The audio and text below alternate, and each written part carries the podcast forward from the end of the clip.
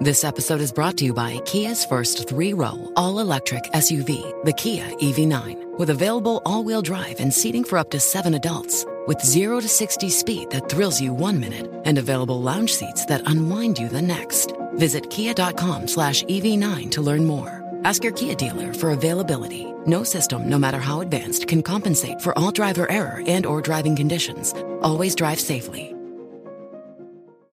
Behind the Knife, the surgery podcast, where we take a behind the scenes, intimate look at surgery from leaders in the field.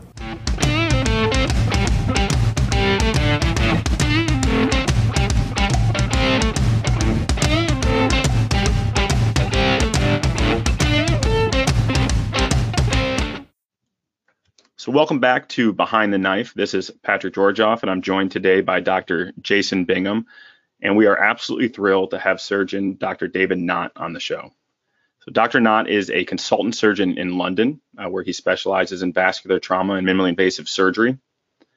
And for the past 23 years, David has taken unpaid leave each year to work for the aid agencies uh, Doctors Without Borders, the International Committee of the Red Cross, and Syria Relief. And he has provided surgical treatment uh, to victims of really countless uh, uh areas of conflict and catastrophe, uh, including, and this is just a partial list Bosnia, Afghanistan, Liberia, Darfur, Haiti, Pakistan, Libya, Syria, Gaza, Nepal and as well as treating victims of conflict and catastrophe and also raising uh, hundreds of thousands of dollars for charitable causes, Dr. Nott teaches advanced surgical skills to local medics and surgeons when he is abroad. And um, in London, he teaches the definitive skills trauma course, uh, in addition to the surgical training for the austere environment course. Uh, which are run at the Royal College of Surgeons. And in 2015, Dr. Nott also established the David Nott Foundation with his wife Ellie and the foundation supports surgeons to develop their operating skills for war zones and austere environments. And most recently, at least uh, in the United States here, Dr. Nott came out with a book called The War Doctor Surgery on the Front Lines. And War Doctor is an international bestseller and became available in the United States a month ago.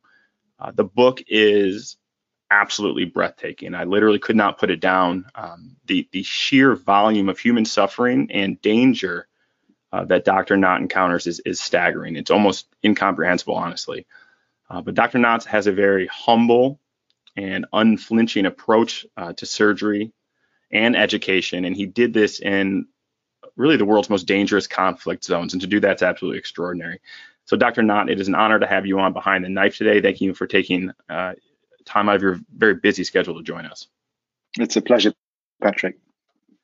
Uh, so, can we can you start by telling us just a little bit about yourself briefly where you grew up where you did your surgical training and, and, and where you're practicing now and what your surgical practice consists of Sure. Well, I was born in a very small village uh, in South Wales, um, and my mother and father actually were. He was a doctor, and my mother was a nurse. But at that time, they had no money, so I was brought up by my grandparents in this very small village till I was about five and then picked up by my parents uh, from that age on and had a bit of a lonely childhood really um, and never really sort of fitted in i would have said really. I, I, think that i missed my grandparents i missed my family in wales and i spent my welsh was my first language and moving into england i didn't speak any english for a while.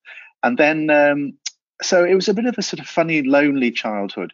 Um, and I used to make model aeroplanes and and things like that. And and then I, um, as time went on, I really wanted to be a pilot. And my dad said to me, "Oh no, no, no, no, no, you're going to be a surgeon or a doctor." And I said, "No, no, I'm going to be a pilot." No, no, no. And you know what what um, fathers are like, very pressurized. And so I, I sat my exams to get into university and did very badly, really badly. And um, so I, I came home and said, "Well, Dad, I've I've failed," you know, uh, and and but the funny thing was is that when I did get home, I had a few of my school chums phone me up, almost laughing at me, saying, "Well, you know, David, you're a failure." And it's it's it's those sort of things that right at the very beginning of your life really have a significant effect on you.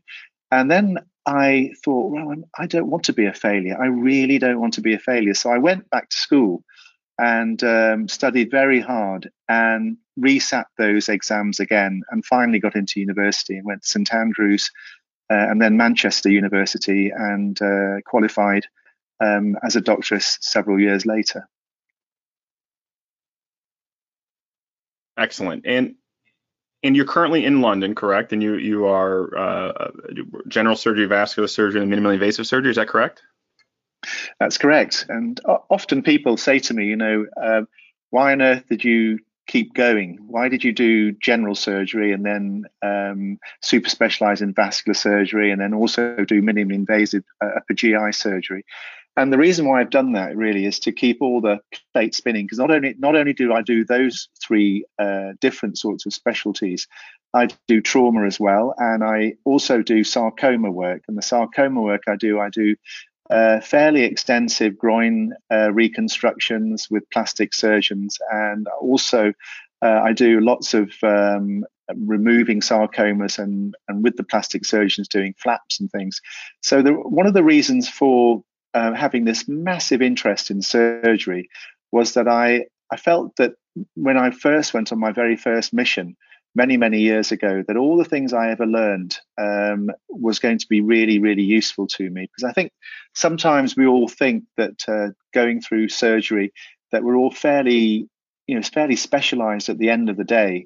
And when you do go to war zones or when you do go and work in difficult environments, uh, you really are on your own and you really need to have all the different specialties at your fingertips and not only to have them as regards being able to know how to use them but use them in the environment that you're in. So you may not have much blood you so a different operation is done rather than doing the operation that you do in the states or the UK when you have loads of blood you do something different. And and, and when you're you know if, if you get a patient that comes in with bone showing you know it's it's you know, if you have the skills to be able to rotate flaps and things like that to cover the bone immediately it's a fantastic thing to be able to do and also you know in all these things uh, in war zones and and, and difficult environments and and, uh, and catastrophes around the world uh, which are not man-made um, there's always this civilian population that that carry on, and you know they require to have their appendices removed. They require to have cesarean sections, and so it's really having this really huge uh, area of surgery that you can dip into and dip out of. And so I still maintain uh, general surgery. I still do upper GI. I still do my vascular. I still do my trauma. I still do my sarcoma and, and plastic work, um, and really, really still enjoy it. That's a, an amazingly diverse uh, practice, and, and it shows in in, in your book uh, how you are able to apply this. So. Uh, again, I mentioned in, in the introduction that you have, in fact, provided surgical care in really countless disaster zones. And this list is essentially a catalog of of war, conflict, and natural disaster over the past few decades. It's it's if you look back and uh, it's like if there was a, a major conflict, you were there. And I think we, we owe it to you. I want to read. I, I, mentioned a few of the countries. I'm going to read the complete list of countries. Um, I at least I believe this is complete about where you've been um, uh, for our listeners. So that's Bosnia, Afghanistan, Sierra Leone, Liberia, Ivory Coast, Chad, Darfur, Yemen, the Democratic Republic of Congo, Haiti, Iraq, Pakistan, Libya, Syria, the Central African Republic, uh, Gaza, and Nepal. Uh, again, a, a kind of who's who of, of conflict and, and, strife over the past few decades. Um, and can you pick a few of those places, Dr. Nan, and, and, tell us what brought you there and what type of surgical care were you were you providing there?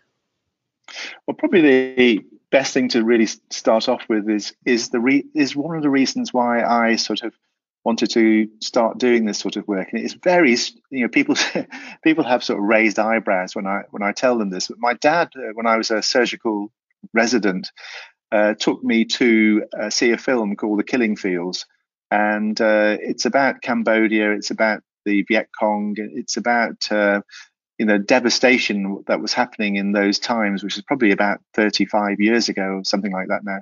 Um, basically what it is is about it's a war story. Uh, it's also about journalism. It's also about uh, people caring for each other and people standing up for each other.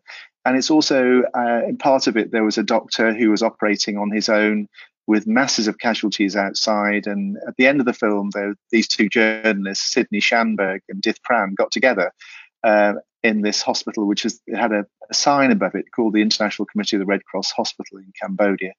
And that had such a dramatic effect on me that I was almost stunned sitting there in the quiet of the of the um, the cinema and the, in the dark of the cinema. And uh, my dad took me back to my hospital, which was Manchester Royal Infirmary at the time, and I, I couldn't sleep. So I went there the following day and uh, watched the film again. And it had such an impact on me that that was the real start of me wanting to go and work abroad. So I had to wait, of course, until I was uh, finished off my surgical training uh, as a resident. And I was trained in, in general surgery um, and very uh, had a lot of training in hepatology and pelvic surgery, and I did vascular surgery as well. And I felt at that time um, I was sort of ready to go, so to speak, really. And I got my job uh, many years ago now, um, my first job. And as the I started off in, uh, I think at the end of um, start of October, 1992, uh, and in uh, November 1992, the, the, the Bosnian War was fluff, was really um, firing away on our television screens, and I was just watching this every night. And then I watched a man who was searching for his uh, daughter in the rubble, who couldn't find his daughter. And uh, he did eventually find his daughter, and she was really severely injured. And he took her to a hospital, and there was no doctors there to save his daughter's life. And I do not know quite what happened to me, but again, it was one of those going to bed at night time and having a bit of a sleepless night, and then suddenly waking up in the morning, and it was just like this big light bulb went off in my head and I thought, right, well, I'm going to be that man that goes and you know goes to that hospital and, and sits there uh, and looks after people if they come in. And um, I did, and it's, it's, when I it's a very bizarre story at the time now, but I started my job in October. I'd been there for a month, and I was watching this going through November, so I'd been there for about ten weeks, and it was a really good job that I I somehow managed to get. Um, I don't quite know how I managed to get it, but but I said to the professor, I said, you know, I'm really sorry about this, but I've just been watching this program on the television, and I need to go off to Sarajevo. Uh, it's the Bosnian crisis, and he said, no, don't be silly. You've just started this job. Uh, I said, I know, I know, but I I'm sorry, but I'm going to have to go. He said, well, David, you can't go. I said, well, I, I'm really sorry, but I'm going to have to go. And so there was this tussle. I remember sitting in his big office with his mahogany chair and and all the books around him. And I just felt I wanted to run. I wanted to run to Bosnia. And um, th- he said, Well, you can't go. And so I went to see the manager who said, You can't go. And then we had an Australian uh, fellow who was working with us, who was a very experienced fellow. And I said to him, You know, uh, Eric, if I give you um, £2,000 which is probably about three thousand um, dollars. Will you cover me for a few weeks? and, and, of course, he said he would. And so I gave him my money from my right. the only money I had in my account, and wow. got on the next plane to Sarajevo. And I knew I was probably you know, could could have been making uh, clinical suicide, but that's how it all started.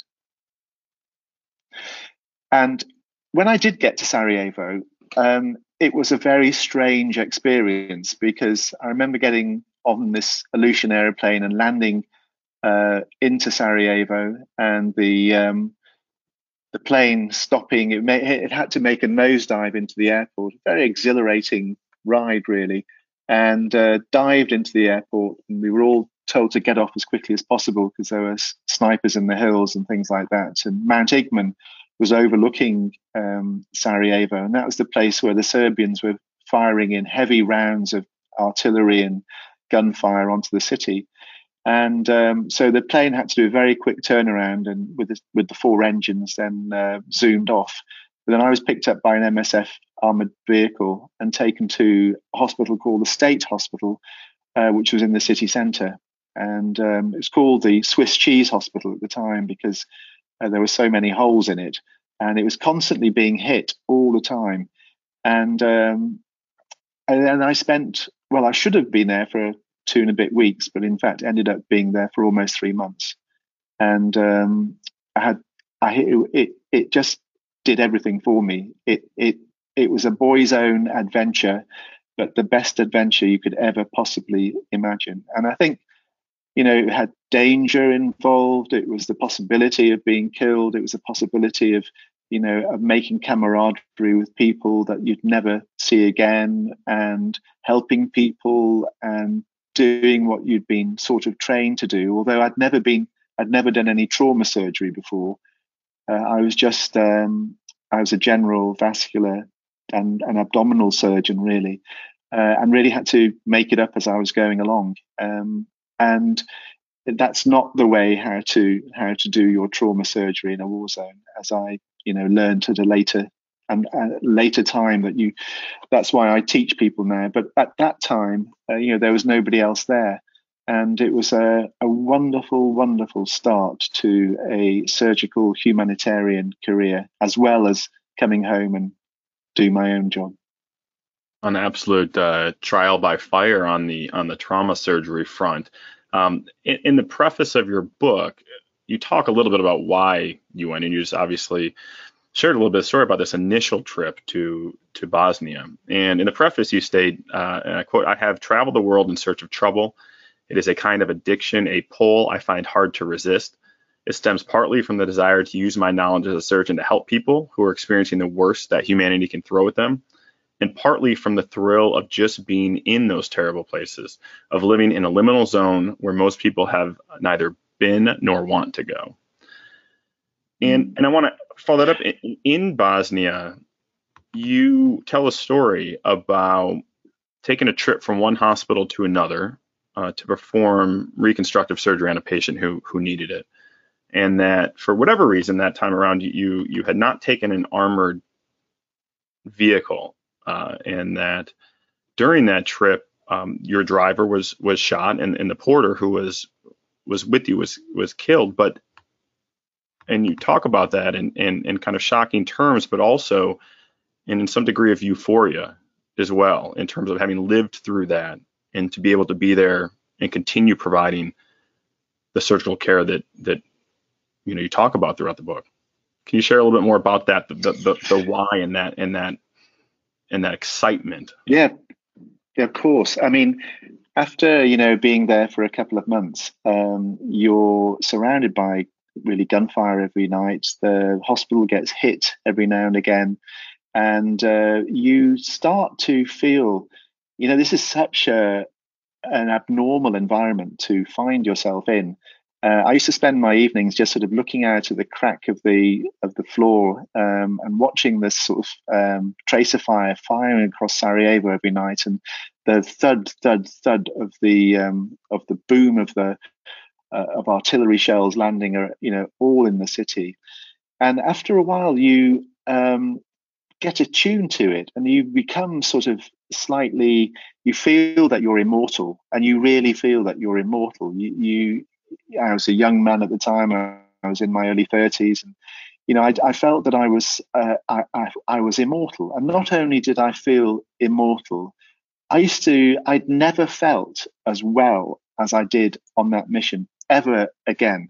I it must have been the endorphins. It must have been the sheer thrill and uh, of being in somewhere whereby you know journalists would come past, people, they would ask questions, and they would see what was going on, and they were sort of it, it, was like I was on a different plane.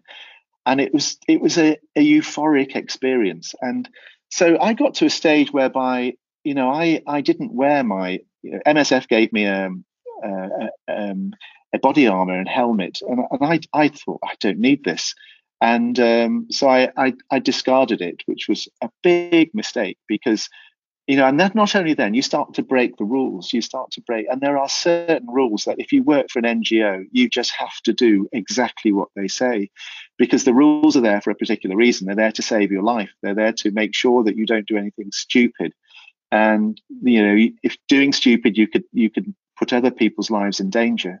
But at the time you know, i was young i was i was feeling euphoric and i was feeling that i'd been bitten by this war drug uh, which many journalists uh, have also had the same, you know, drug feeling. And um, there was a patient who needed to be transferred from the state hospital up to Koševo because he'd had lots of uh, burn injuries, he'd had lots of uh, needed a lot of intensive plastic surgery. We didn't have that amount of intensive care management for him at the state. So um, he was my patient, and I, you know, I should have just said to the um, the driver um, that, uh, you know, here's the patient, here's in the back of the ambulance, and I and I will, uh, you know, do what I need to do and stay in the hospital, which was my job. But I thought, well, no, let's let's go for a trip. And um, so the, hosp- the the ambulance had a big red cross on the top and on the bonnet, and uh, the porter uh, was sitting in front.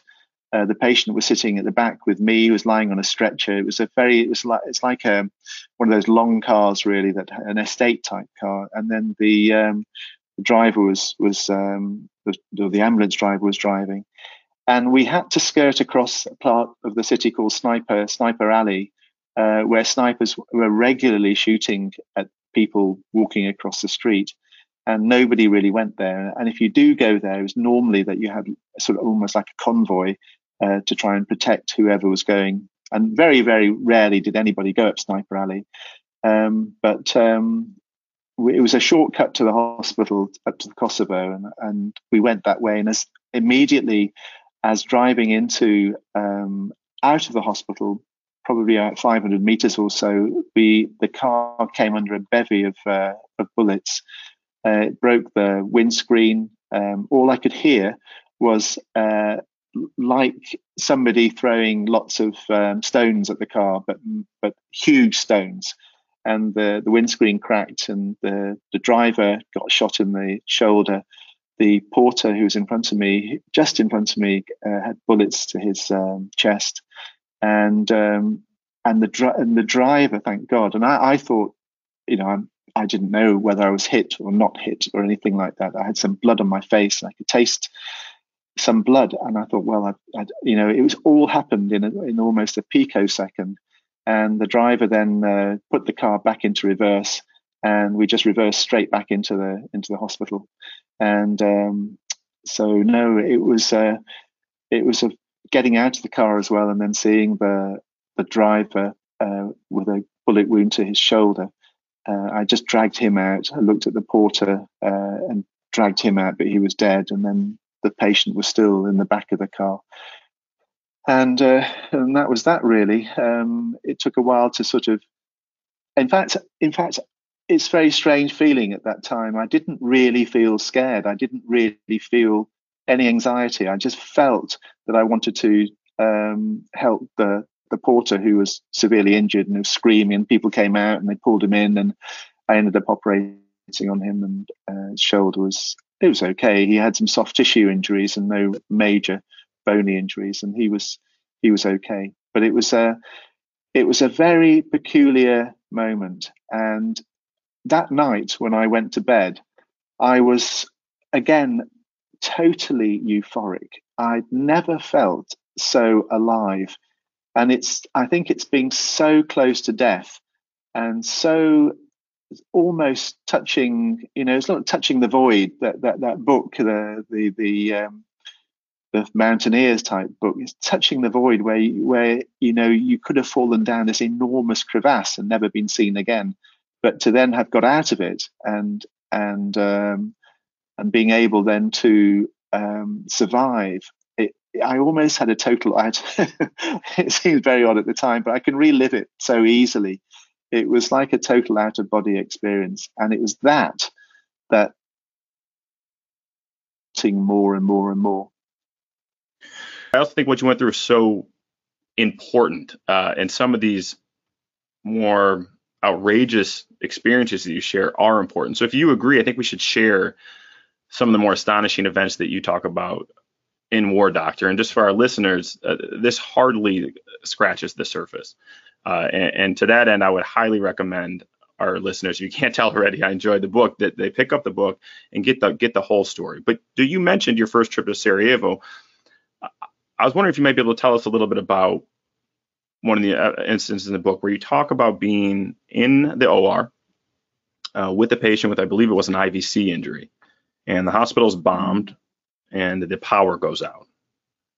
Uh, can you tell us yeah. more about what happened? Yeah. Sure. I mean, at the time in in January, February, March 2014 in um, Sarajevo, it was very, very cold. The, it was really cold, you know, minus 10 we're talking about. And of course, we know from trauma surgery now that you need to have the operating theatre as hot as you possibly can. The surgeons need to be sweating because you can't get into the trauma triad of death of hypothermia, coagulopathy, and acidosis because then your patients have lost it once you get into that trauma triad of death. But unfortunately, we had patients that would come in in the middle of the night and you know it was very very cold and a lot of patients didn't make it simply because of it was just so cold um, and there were often very difficult decisions to make really whether you operate or don't operate. And one of the times i remember very very very uh, um, distinctly there was a boy who was probably in his teens uh, early middle teens was brought in um, with a massive fragmentation injury to his abdomen. And uh, he came into the OR, he came into the emergency room, and I had a look at him, and the anaesthetist was there, and sort of looked at him. He's very pale. Uh, he would lost a lot of blood, and we didn't have that much blood with us. And it was two o'clock in the morning. It was freezing, and I had a big jumper on, and I used to operate with a massive jumpers and things like that because it was just so cold. And uh, I looked at him and I looked at the boy and I looked at the anaesthetist and I looked at the, the scrub nurse, we'd have to call her. But I said to the anaesthetist, well, you know, we probably should do something. And uh, I, I, took off the blanket underneath it. You could see there's, there was this big shrapnel, big fragmentation in the abdomen. So he sort of looked at me and thought, oh no, here we go again. And I said, well, we're quiet, you know, there's not much going on. So we'll take him to theatre. And so we took him to theatre. We, we didn't you know, it probably was, I don't know whether a right or wrong thing to do, but the theatre was cold. I remember the steam coming out from my mask because I was washing my hands in freezing cold water, putting this gown on and gloves, and then going to the patient and prepping him up. And and then the anaesthetist um, ventilating, uh, uh, and I did the um, the laparotomy incision. And as I was trying to look inside, there was a often um, the lights would go out, and a man with a wheelbarrow would come with a big with about six or seven batteries in the wheelbarrow and hold up the a big lamp and so to allow you to operate the lamp wasn't very good but it allowed you to do see something. And uh, anyway so i we got the patient I was opening and I, I, pulled I looked at the fragments and it was going into the inferior vena cava and there was a lot of retroperitoneal blood. It was all a big blue blob really and I thought well gosh if I if I start opening that now we're, we're going to be in deep trouble really and um, but I realized I didn't have that long to go because it was cold it was freezing. So what I needed to do probably is just to ligate the inferior vena cava and that was my plan really. Um, so as I started to just mobilize the top of the inferior vena cava through all this mush of blood, uh, a blood clot, um, suddenly there was this enormous bang, and it was like the, the, the floor of the hospital, like an earthquake, really. The floor of the hospital uh, on my operating theatre just moved, and I sort of jugged forward, and the lights went out, and um, I thought, hmm, okay, so so I waited. I waited for a few more minutes and another few more minutes, and I was expecting a man with a, a the torch to come with the back car batteries, but he didn't come. And I then waited and waited, and it was pitch black because our, our operating theatre was underneath the ground, uh, so you couldn't see anything. It was really it was as black as black could be, and um, I looked around. I shouted for the anaesthetist, you know, and I, I could feel his the pulse on the aorta, which was reducing, the pulse pressure was significantly getting less, and and then there was no pulse pressure. And so I thought, well, so he'd he'd obviously passed away, and and, and I could feel my hands getting colder by this time because everything was getting cold. And uh, I must have been there for about 20 minutes or even longer than that. And suddenly there was this jug, jug, jug of the generators came back on. And uh, I, I, as the lights flickered on in the operating theatre, I was the, the only person in there. The anaesthetist had left, the um, scrub nurse had left, the man with the car battery never came. And I was left looking at this boy uh, who had obviously died with the, uh, the ventilator had stopped working, of course. And I just felt, my goodness me, you know, here I am in this cold operating theatre with this poor boy that's just died in front of me you know, where where is everybody? And um, I'm going to cough now, I'm afraid. Excuse me. And uh, I then um, just stood back, took my gloves off, and um, just walked down the corridor. And there was the surgical operating team, the the anaesthetist and everybody else, just huddled under a corner with some sandbags around. And um, I didn't know what to say to them. I didn't know, well, why did you leave me there? Why didn't you tell me to come? Why didn't you help me? Why didn't, what's going on? And it just suddenly dawned on me really that in these places that you really just, just have to look after yourself. It doesn't matter, you know, what's around you. Your, your instinct to save your own life is, um, is enormous. Um, and would I have left that boy there standing up? I still don't know to this day, really, whether I would have just stood there with him. Uh, um, and that, of course, then happened to me many, many years later. The same sort of thing happened. Uh, but at the time, I just felt that I needed to really, you know, it, these emotions that I have of these emotions of, you know, why did you leave me? Why, why, why did you leave me? Uh, had to go, and I had to really toughen up, and I had to be as tough as they were in a very difficult war war environment. Right, and, and you write about this. Um, uh, you say it was like an initiation. Uh, I felt for the first time like a tiny cog in the vast machinery of war.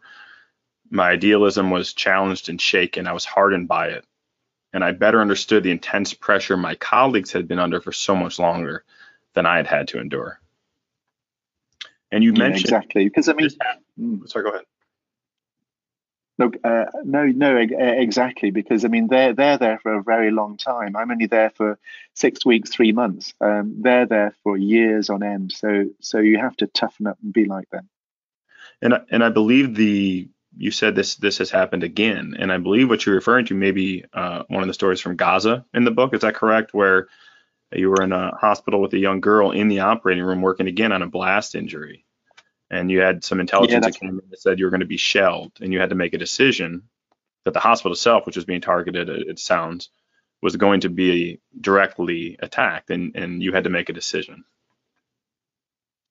Yes, that's right. I mean, and that was, you know, gosh, um, 20 years later, and it was um, a time. It was 2014, and it was the um, uh, again another Gaza-Israeli war and um, th- this was um, something else. I mean, it was not to go into the politics of Gaza, which is, uh, I'm sure a lot of your listeners would be have their own views about uh, everything about Gaza, but I certainly don't want to, to get into the politics. But um, at the time, you know, I'd been through 20 odd years of, of seeing war, and I, I had been hardened to it, and I'd seen some dreadful things in my time, and you know, lived through them and took them home with me and and, and so on.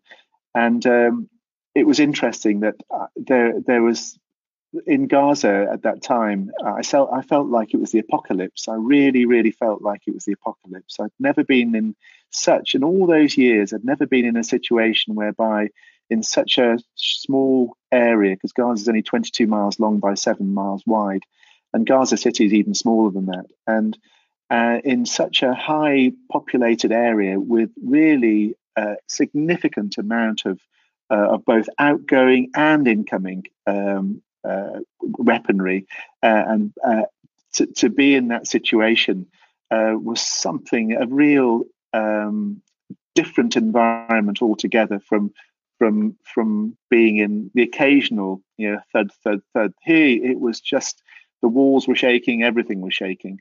And I remember being in the in one of the bomb shelters one night. Uh, the whole of the International Committee of the Red Cross team were there, and the bomb shelter was shaking. There was dust coming from the walls.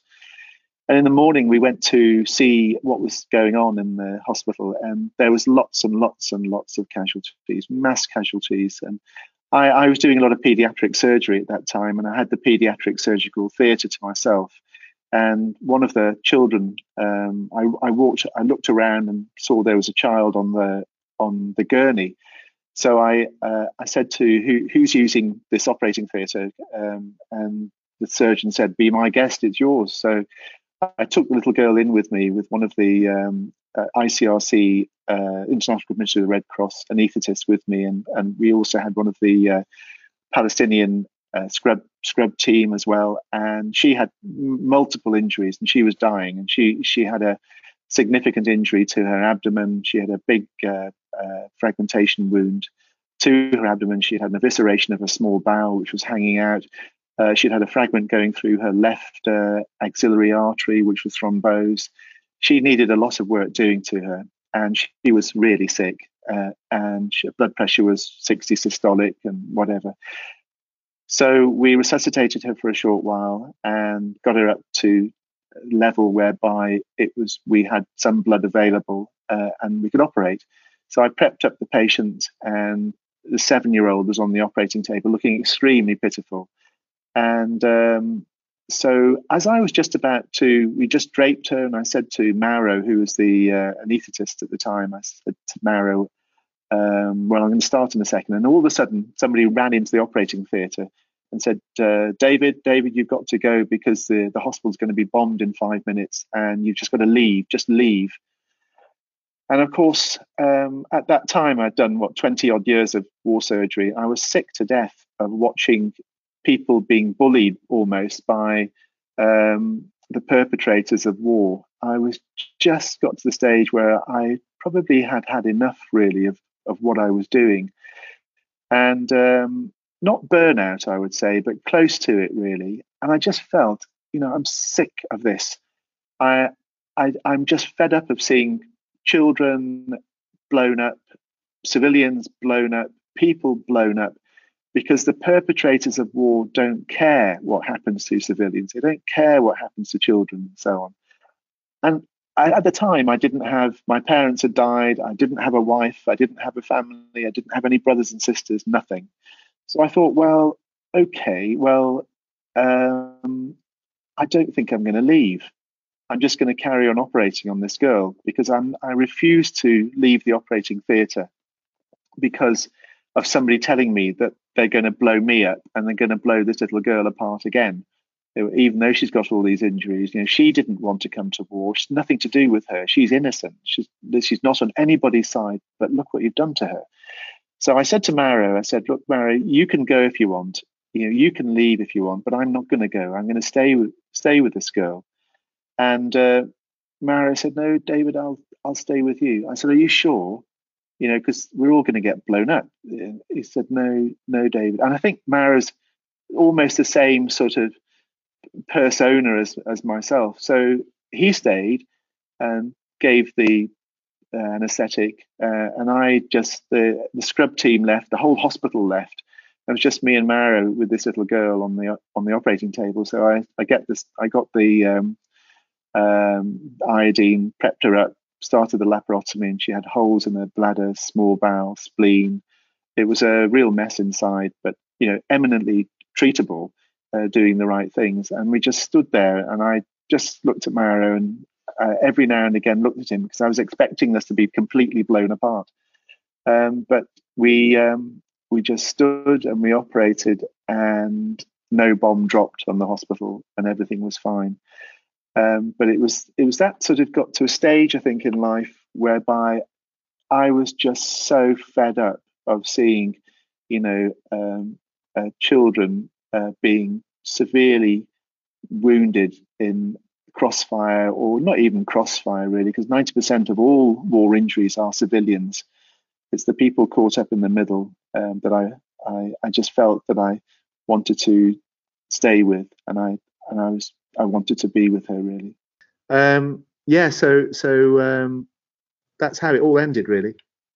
I mean, and I I can't imagine being faced with that decision, um, uh, with with certain death for the the, the patient on the table, um, and near certain death or or whatever the the calculated risk is of staying. Uh, that, that's that's beyond uh, what I can even consider.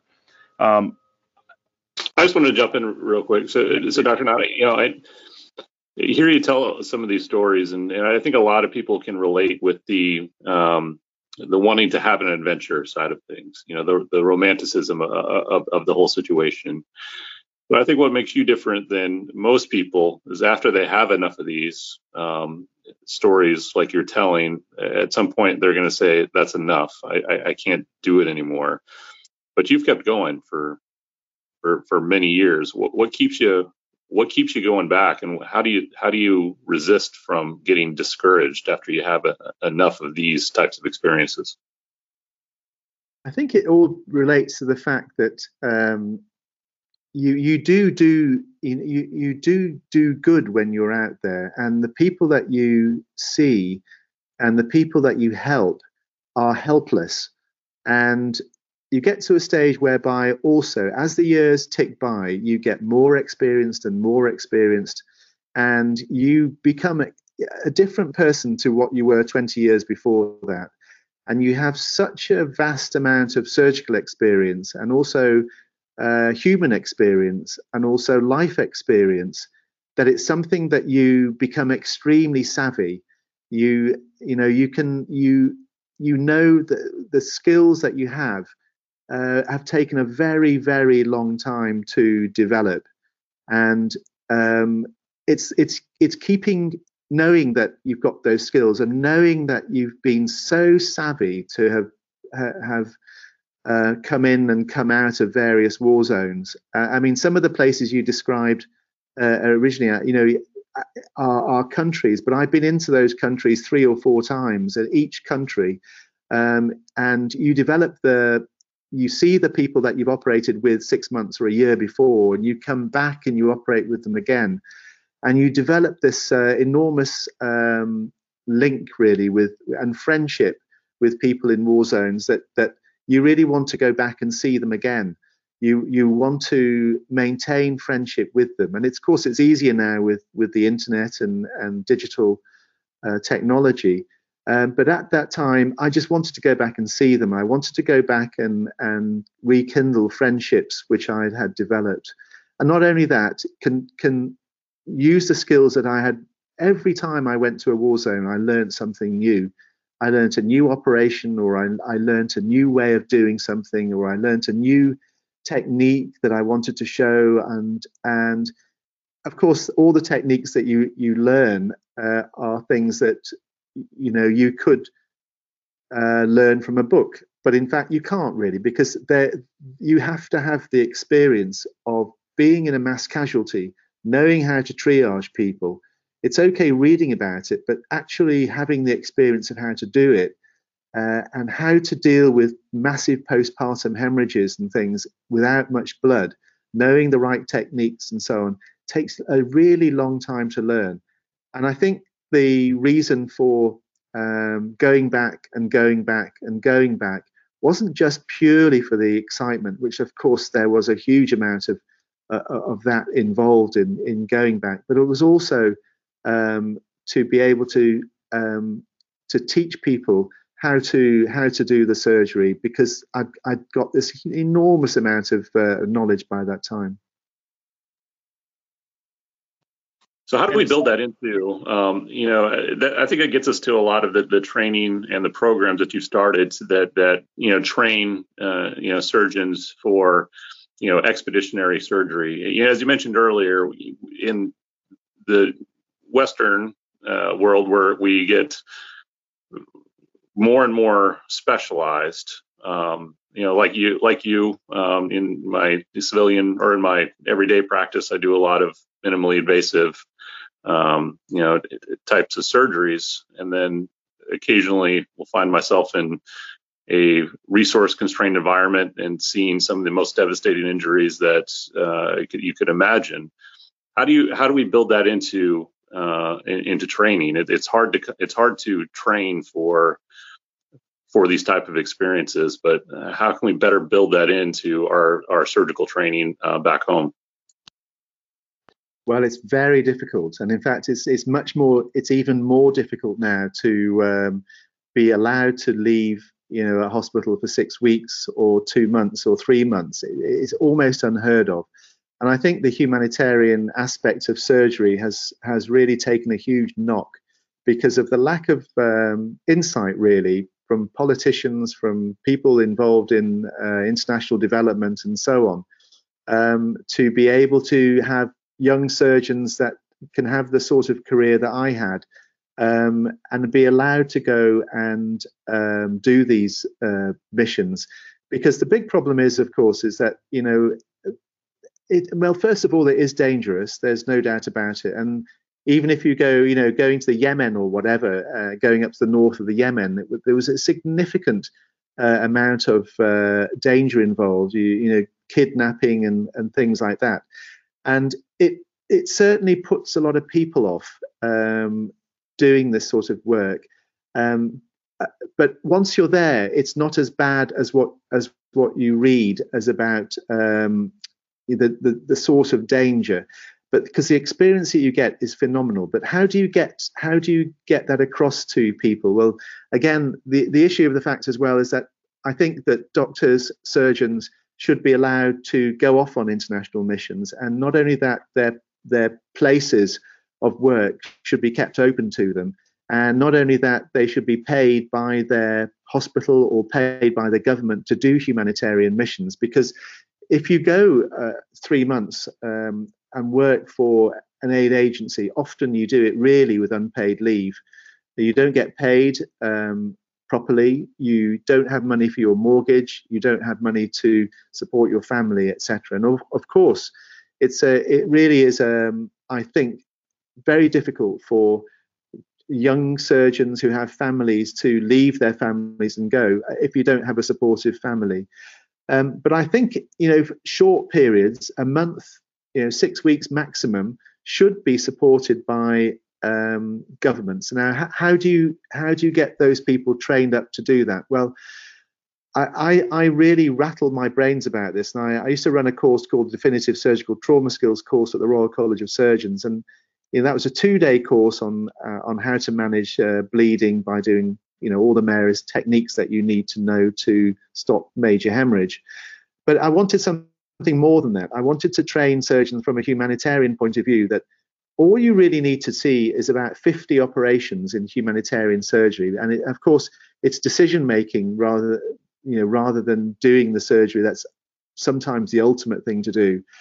And you need to have. Uh, so I, I decided I'd try and um, run a course, uh, and it's called Surgical Training for the Austere Environment. And we have had quite a few American people come over to the UK to go on this course. Uh, people from Baltimore and, and Shock uh, Hospital, um, if I can say that right, um, have have come over. Um, we've had people from all over the world coming on the course. Uh, and basically, what it does, it teaches you. Um, we we take a we we take a humanitarian problem in an austere environment where you haven't got much blood and you haven't got much equipment to deal with uh, the serious injuries, and we start really from top to bottom.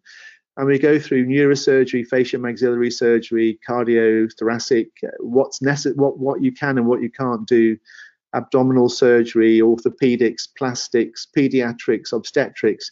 And we teach over five days, which is a very intensive course from eight o'clock in the morning till six at night. Um, all the operations that I think is the most important operations for a humanitarian surgeon to be able to do.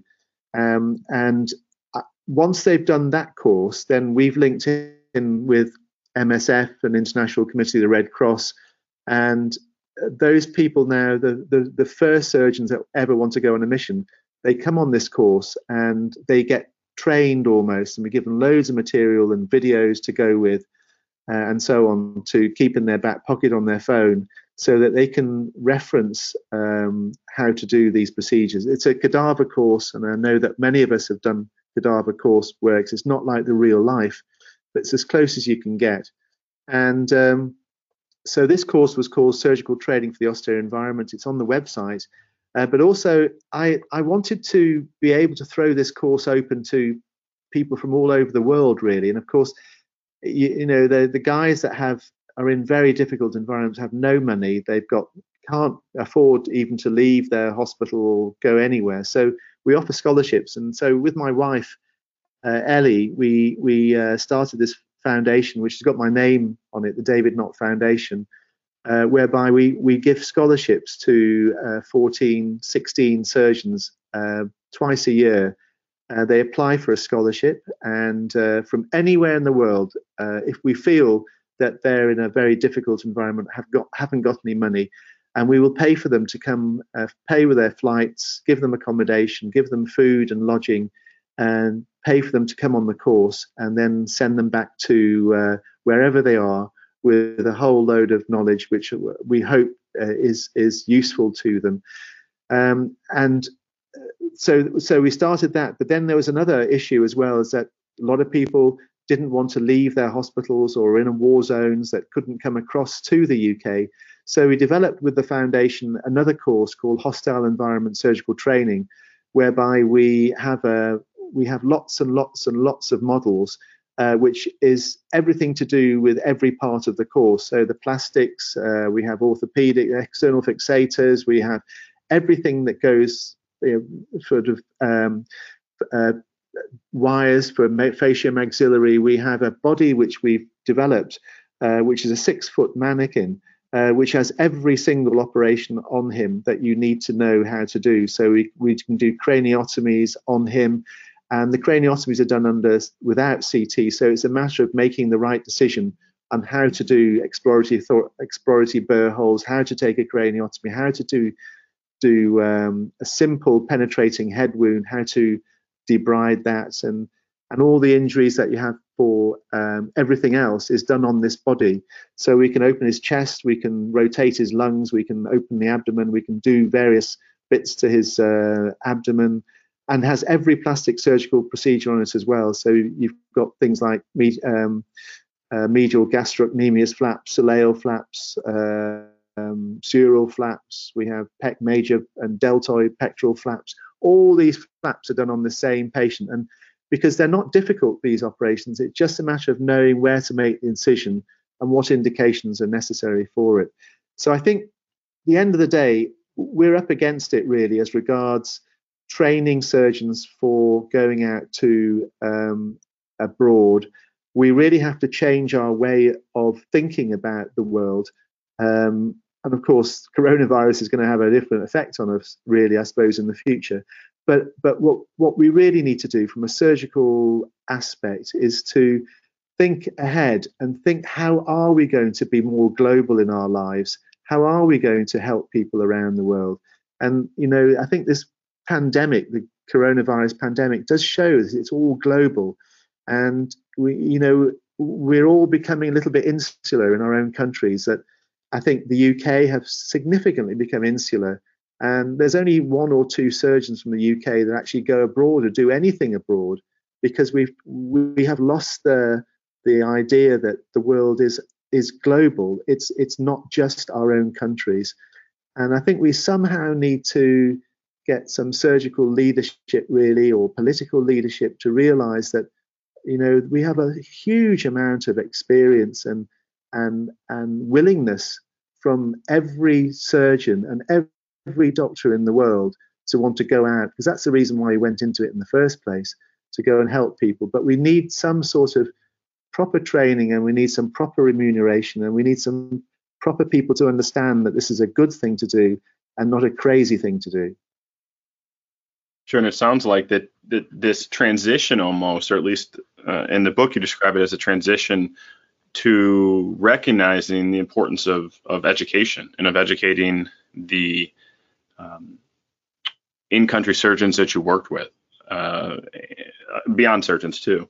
And I found that to be one of the most encouraging and exciting parts of the book too. Was was you coming back, starting the David Nott Foundation, of which the uh, davidnottfoundation.com is a website. It'll be on the show notes.